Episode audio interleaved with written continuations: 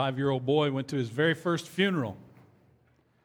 And uh, while he was there, he heard the pastor who was officiating read from Genesis 3:19. Genesis 3:19 says, "From dust you have come, and to dust shall you return." And so the little boy went home, and later on that day, he's playing in his room when one of his toys rolled under his bed. He climbed under the bed to retrieve the toy and came scrambling out as fast as he could, shouting at the top of his lungs, Mom, Mom, come quick! Somebody's either coming or going.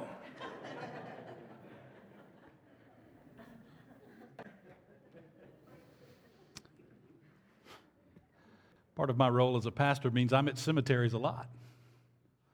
Whether I'm officiating at a, a graveside service or attending the funeral of someone from a church member's family, I, I get the opportunity to be in a lot of cemeteries. And cemeteries to me are interesting places. I especially enjoy those that, that I've never been to before, particularly those that have been around a while, um, because you see tombstones of people who lived and died hundreds of years ago. And in some uh, particularly in the South, you will go into, uh, into cemeteries and see the gravestones of people who died even in, during the Civil War and, and earlier times. Cemeteries are gathering places for families. It's, it's where families and friends gather to grieve, and to cry, and to hug each other, and to offer words of sympathy and comfort. There's usually a minister officiating. You know, he's opening up the Word of God and he's sharing some scriptures, all designed to help the family face a future without that loved one. This morning, we're going to go to a cemetery with Jesus. We're closing out our message series, Wonder looking at some of the amazing, miraculous things that Jesus did. And we've identified a lot of important concepts. We've seen, for example, um, that it's important for us to remember, remember that Jesus' miracles really did happen. We live in a skeptical, doubting age, don't we? But we can place faith and trust in what's recorded in this Bible, that what it tells us really did happen. In fact, we get a little bit removed by time and distance. We get a little bit removed by words on the printed page. It must have been mind blowing. Can you imagine? Think about the story we looked at last week. A man who everybody knew had been blind from the day he was born, and suddenly he's walking around seeing. What effect would that have on people? We've seen that Jesus did those wonders. He performed his miracles because of his compassion for people who were hurting, people who were, were sick, people who were in pain, people who were in need. And we've seen that God still does miracles.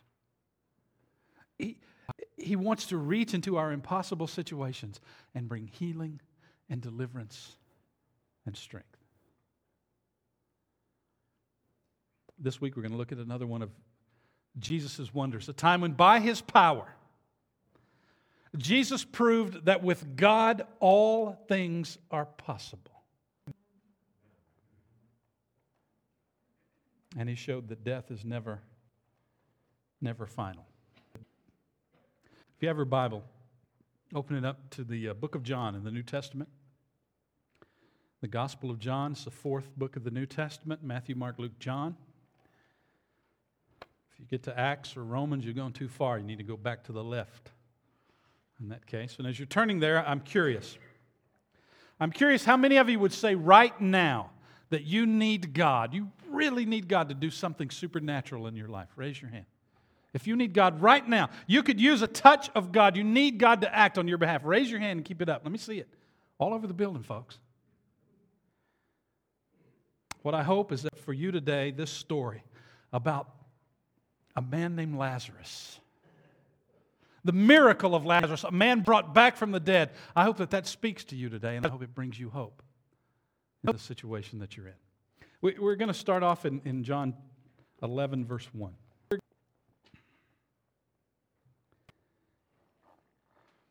A man named Lazarus was sick.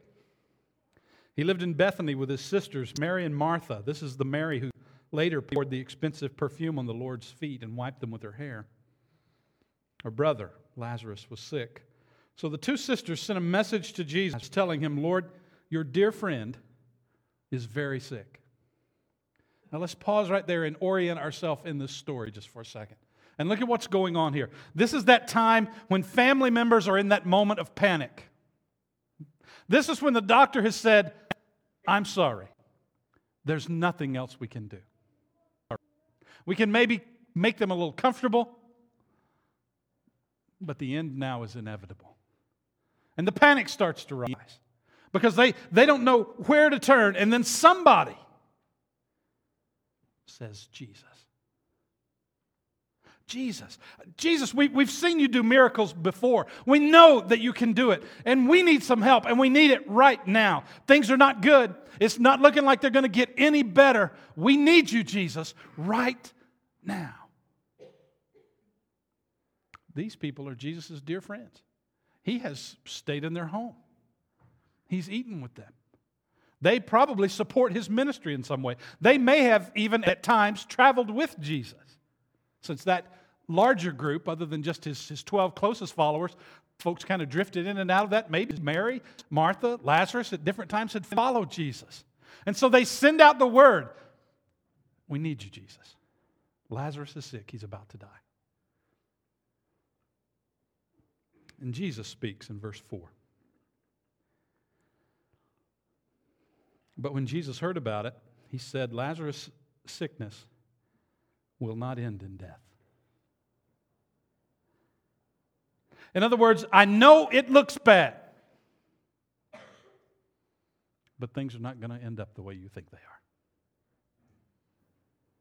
I know it looks hopeless, but there's hope. I know it's difficult, but something better is coming. Jesus goes on. No, it happened for the glory of God, so that the Son of God will receive glory from this. Again, Jesus is saying, I know things don't look good on your end, but what you need to understand is that there is a divine strategy at work here. I, I know things look bad, but God is at work. And there's something going on behind the scenes. And when I'm through with this, everybody is going to say, There is no way that could have happened except by the power of God. And God is going to be glorified in it.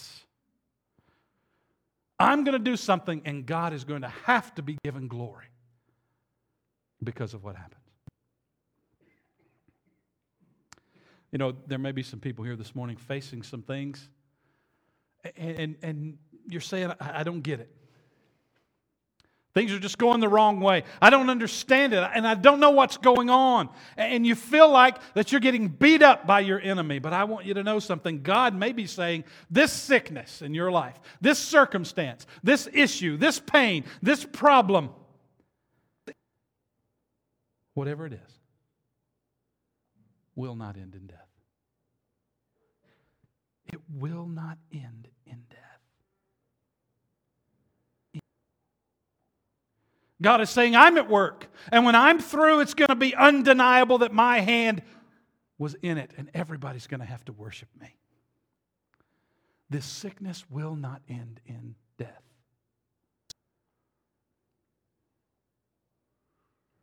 You like scary movies?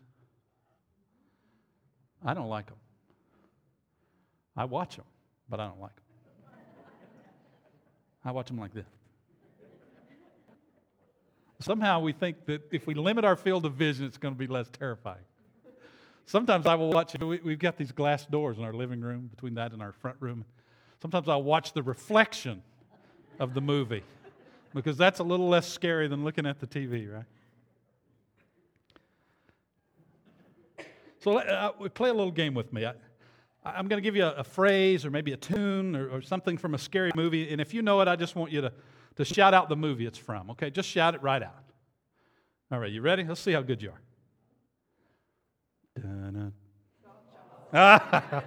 Jaws. when that movie came out, I lived 400 miles from the nearest ocean. And I was still scared to death to get in the water. I promise you. We, you know, we'd go to Smith Lake in North Alabama, and you're doing this. We'd get in a swimming pool and somebody would go, dun dun.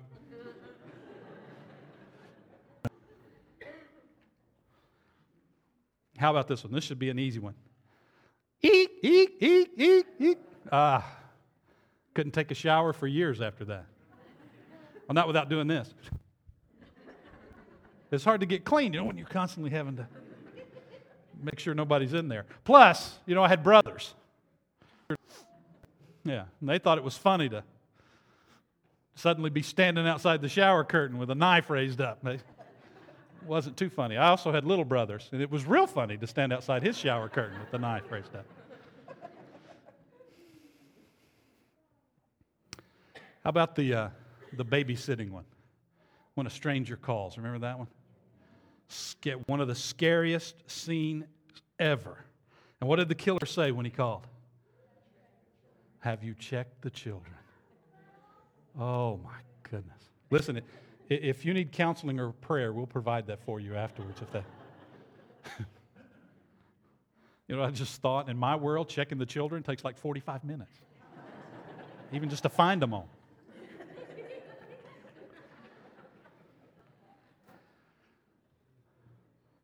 How about the sixth sense? Remember that? With that twist at the end? And that little kid, what did he say? I see dead people. I see dead people. Guess what? So do I. I'm not joking. I see them every day. I see them everywhere. I see dead people. I see them in the stores. I see them on the road. I see them on the sidewalks. I see them in churches. I see dead people, and so do you. If you're taking notes, write this down.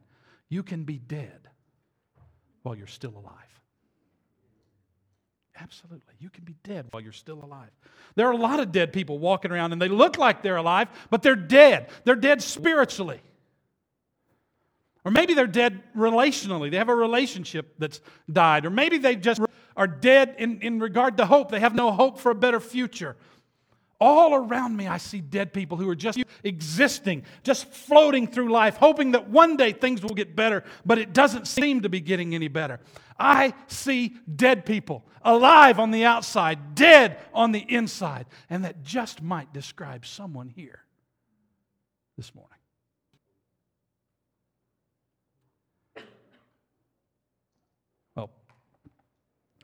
Back to our story. I just untied my shoe. Give me a minute. Talk amongst yourselves. Otherwise, I'll end up flat on my face up here. I don't think anybody wants to see that. Well, maybe you do. I'm, I'm going to summarize some for you, verses 5 through 15. You read all the details later if you want to. But Jesus gets word, his dear friend, friend of the family, Lazarus is dying. And you know what Jesus does? He waits. I mean, we we, we struggle with that because we would grab the car keys, jump in the car, and take off. But Jesus waits. He waits two days. And then guess what? Lazarus actually does die. And Jesus waits a little bit more. And then he says to his followers, Come on, let's go back to Judea. They, they lived in Bethany, that's where Judea was. Uh, but there was a problem with Judea. See, the last time Jesus had been in Judea, they tried to kill him. The Bible says they took up stones to kill him, but he, got away. He walked away. Now, I don't know how that happened, but he didn't, they didn't kill him, obviously. But when he says that, let's go back to Judea. His disciples ever so gently remind him, um, Jesus, Judea, that's where they tried to kill you last time. We don't want to go there. Jesus says, We got to go. My friend Lazarus has fallen asleep, and I've got to go wake him up. And so they left on their journey. Now, I want us for just a moment to take a look at three people who are involved in this story. All three of them were just as dead as Lazarus. They looked like they were alive on the outside, but something inside of them was dead or dying. They were caught in some death traps. And maybe some of us can relate to one or more of them this morning. First of all, let's look at one of Jesus' followers named Thomas. Now, We know Thomas better as what? Doubting Thomas. So, in your notes, then, it's no surprise Thomas was fighting deadly doubt. Jesus says, Let's go back to Judea. His followers say, Not a good idea. They will kill you. And you know, you know, I know it's because that I am a cynical and sarcastic person. You may not have known that about me, but I have just a touch of cynicism and sarcasm. Me and because I do, I can hear that in what Thomas says in verse 16. Look at it. John 11, 16. Thomas, nicknamed the twin, said to his fellow disciples, Let's go too and die with Jesus. See, I think it sounded like this Well, come on, let's go die with Jesus.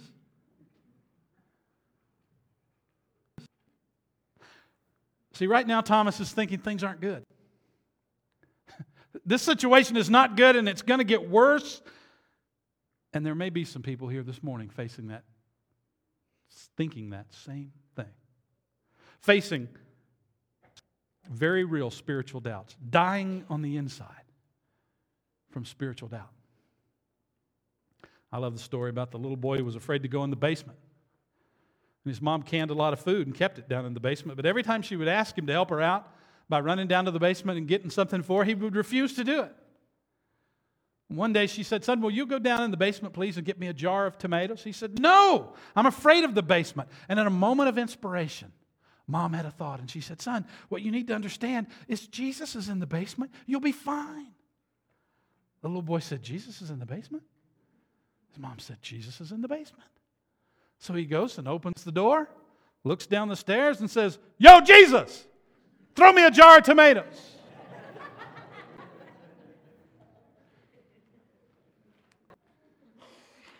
Hey, listen, in your situation, in your circumstance, in what you're facing, Jesus is there.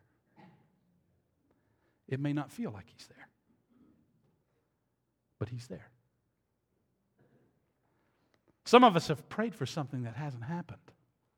And it seems like heaven is, is silent. And some of us are wondering, God, here I am, I'm praying and nothing's happening. Uh, are you even there?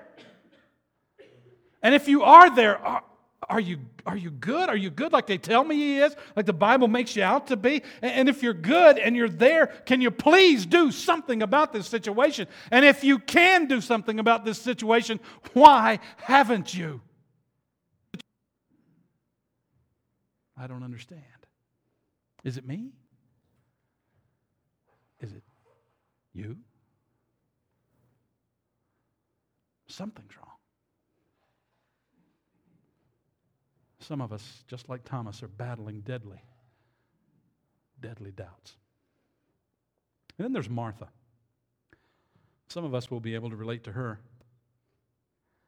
Martha was fighting deadly impatience.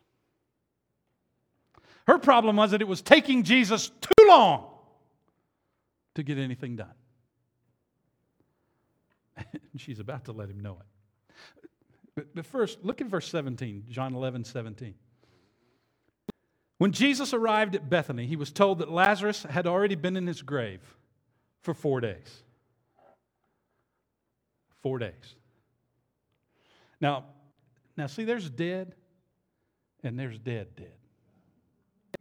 I mean, there's dead and there's re- really dead. When Jack Bauer dies on 24, he ain't really dead. Because in just a minute, somebody's going to come and give him a shot and he's going to open up his lives and just go right back to kicking tail like he always does. That's what happens. He's not really dead. But four days is really dead.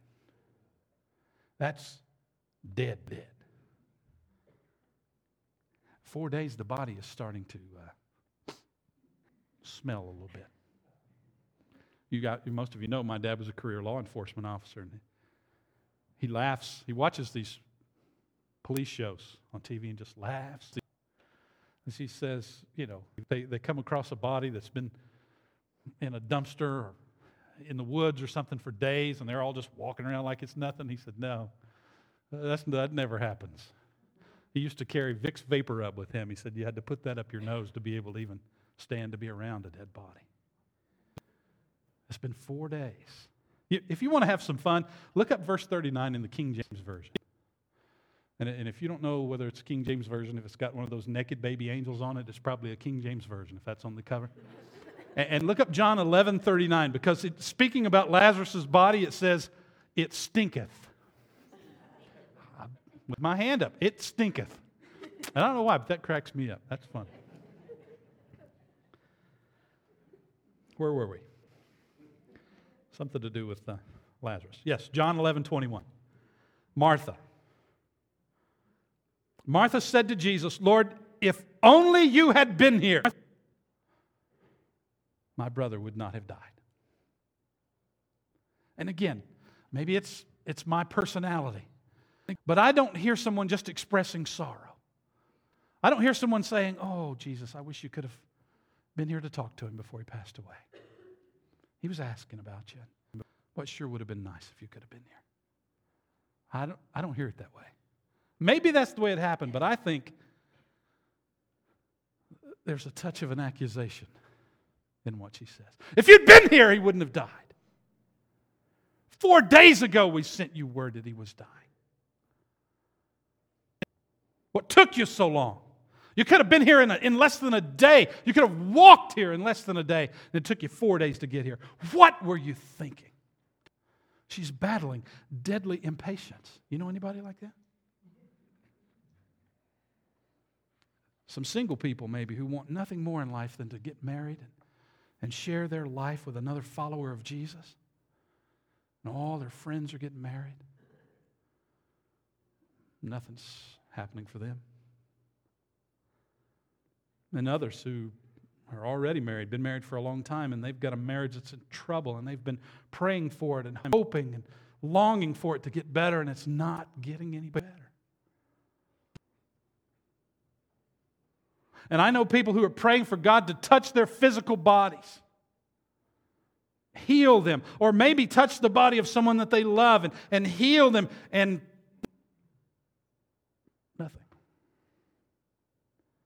or one of the saddest. There are people that we love, and our greatest prayer is that they would have a relationship with God through faith in Jesus Christ. And the harder we pray, the farther they seem to get away from God. Uh, and we think, what's going on? Why the delay?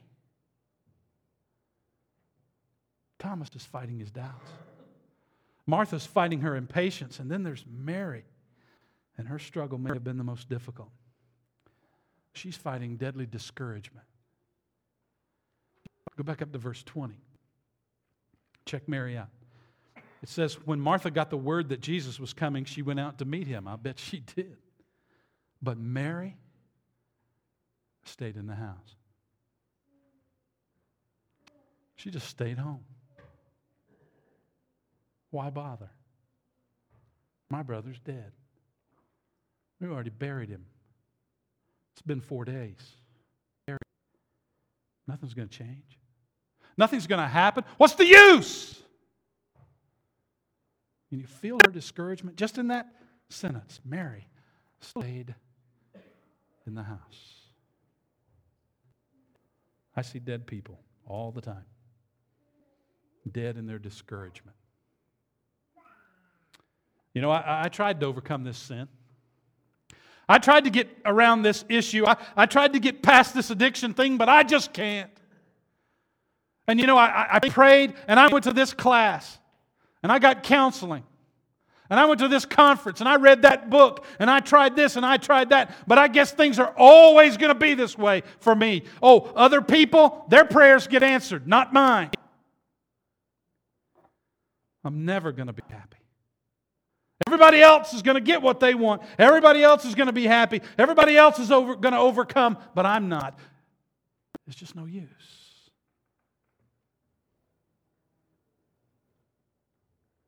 So there's a question I'd like for you to answer for yourself, and you've got to be very, very, very honest.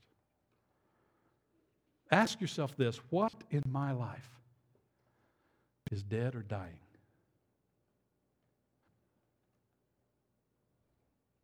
What in my life is dead or dying? Maybe it's your faith. You know, one time you, you had a deep faith, a real faith, and you were intimate with God, and it seemed like His Word just jumped off the page and He would speak to you, and, and you do what He asked you to do, no questions, and you experienced the joy of life with Him, the, the joy of obedience, and then somehow it just kind of went away.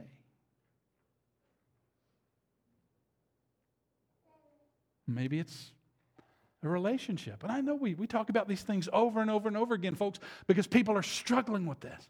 They're in relationships that used to be vibrant and alive, it was refreshing. And now it just drains them, it sucks the life out of them. And they desperately want things to be different. Maybe financially I mean, somebody looks like they've got it all together. On the outside, it appears like everything is just great. They've got everything we've been taught to want. They've got the cars and the house and the clothes and the toys. But the truth is, their debt is killing them. Their debt is deadly. Sometimes Grayson will uh, get himself a glass of water. And those are red letter days in a house with six children. When your child can do something for themselves, it's woo, circle that day on the calendar in red, and next year we'll have a party because he can do it himself. You know what he does? Sometimes, not all the time. He'll fill that glass up so full that the least little bump will make it spill. Some people live like that. They're so full of hurt and fear and anxiety and doubt that the least little nudge is going to make a big mess.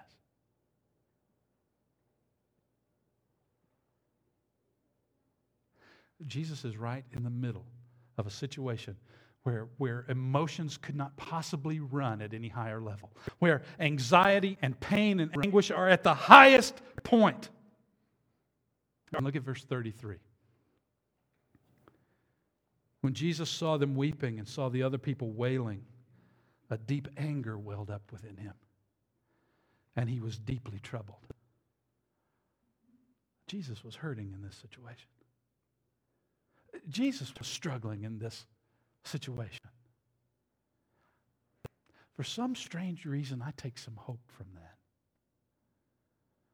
Jesus was hurt. Jesus was troubled.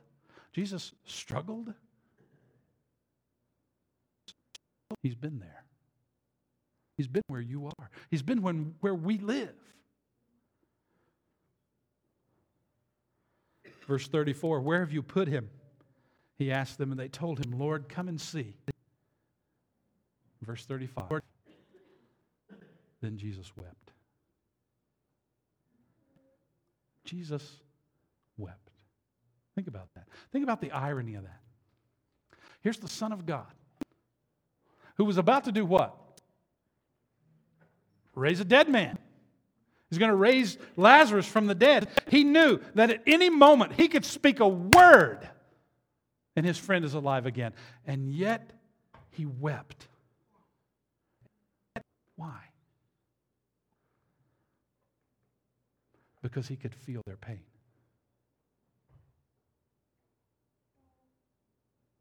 He wept because that's how much he feels and cares for his people. He wept because he was hurting and he was crying because his people were hurting.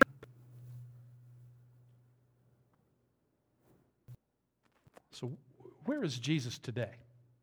I mean, the scripture says he, he is high and exalted, sitting at the right hand of the Father, praying for you. And I believe with everything in me that when we're hurting, He's praying. And when we're hurting, He's weeping. If you're hurting today, Jesus hurts with you. If you weep today, Jesus weeps with you. Some of us are caught in the gap between death and the resurrection. And we don't see anything happening. We can't identify anything. We don't feel anything. Our doubts are bigger than our faith, and, and, and we're impatient and we're discouraged. But I want you never to forget this God's delays are not his denials. God's delays are not his denials. Think about it. We talked about Joseph a few weeks ago. 12 years in prison, and all he'd ever done was the right thing over and over and over again. Think about Moses. He wanders 40 years in the desert working for his father in law, then goes to Egypt, helps lead the people of God, the children of God, out of slavery and bondage so they can wander again for 40 more years. Or how about, how about poor Noah? Building a boat for a hundred years waiting for the rain. God's delays are not God's denials. But listen, to get around that, to battle through doubt and impatience and discouragement, we've got to be able to answer a question Why did Jesus come? Why did Jesus come? Why did he come? He came so that we could live. He came so that we could live. That's why he came. He came so that we could live the God kind of life, not some kind of fake, pathetic, materialistic, self centered, self gratifying lifestyle. Not some lifestyle that advertisers are trying to sell us, or that our, our neighbors or, or people we see as successful and prosperous, prosperous are telling us we need to live. He came so that we could live God's life, the God kind of life. The kind of life that is so, so real that we have joy on the inside when there is no human reason to have joy on the outside. The kind of life where there's no reason that anybody should have any peace. There's just too much junk going on around us. And yet there's peace. Peace in here that goes beyond our human ability to even understand it. It's God's peace. That's the God kind of life. A life that is connected to Him, connected to His power. Now, when Jesus had been crucified and He's lying in that tomb, what brought Him back to life? Anybody? The Holy Spirit. Think about that didn't have a prayer meeting, pray for Jesus to come back to life. Nobody was wishing that Jesus would come back to life. Nobody was reading Bible verses. Nobody was positively confessing that Jesus would come back to life. The Holy Spirit made him alive. Now, get this. Because I wonder if we even realize this. If we are followers of Christ, that very same Spirit, the Spirit that raised Jesus from the dead, lives in us. The resurrection power of God dwells in us if we're followers of Jesus. So, why did he come? So we could live, really live the God kind of life. Jesus' purpose statement, I think, is found in John chapter 10, verse 10, just one chapter back from where we are. And if you don't already have this verse circled, underlined, starred in your Bible, highlighted, you need to. Because Jesus says this. First, he talks about our enemy's purpose. The thief's purpose, he says, is to steal and kill and destroy. My purpose is to give them a rich and satisfying life. Jesus came so that we could live. He came so that we could stop looking like dead people and stop dressing like people who belong in a tomb and stop talking like dead people and thinking like dead people, stop acting like dead people. Jesus came so that we could live. Watch what he did. He, watch what he did in, in, in John 11. He looked up to the heaven and he prayed. And then he said, Roll that stone away. Move that stone out from in front of the tomb. And, he, and then verse 43 says, Then Jesus shouted, Lazarus, come out. Say it. Lazarus, come out. Say it louder than that. Lazarus, come, come out.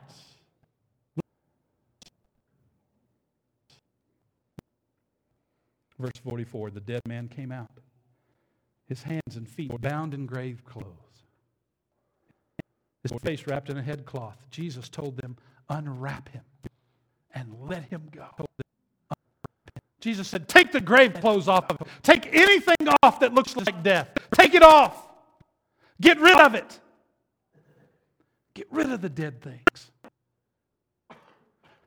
The Bible says that we were dead in our sins, but we're now alive in Christ.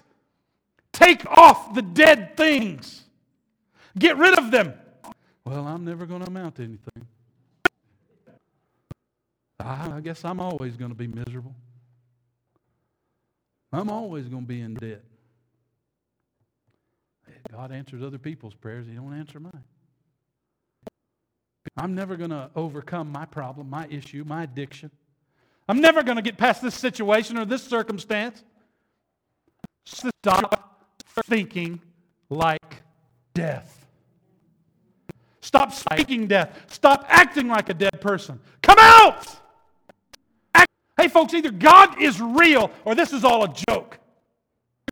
Either we believe with Him or we're just playing a game here. We got to get our heads around this, folks. As far as God is concerned, four days dead is the same as not dead at all. Do you see? that? He can speak the word and dead things come back to life. What's dead inside of you? Let him bring it back to life. Hey, folks, maybe one time you had a relationship with him and it was just like your feet never even touched the ground. Your Bible hovered above the table. Now there's nothing. Let him bring it back to life. Maybe one time you had a vision that you could make a difference, and now you're just stuck in some rut, in some hole. Stuck. Let him bring it back to life. You had this big hope. You were going to lead this person that you cared about to faith in Christ. You used to have that hope, but now you don't. Let him bring it back to life.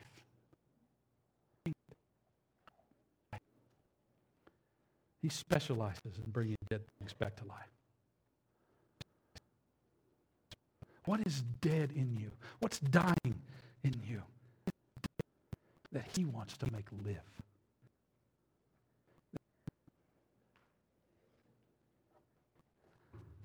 See, you and I,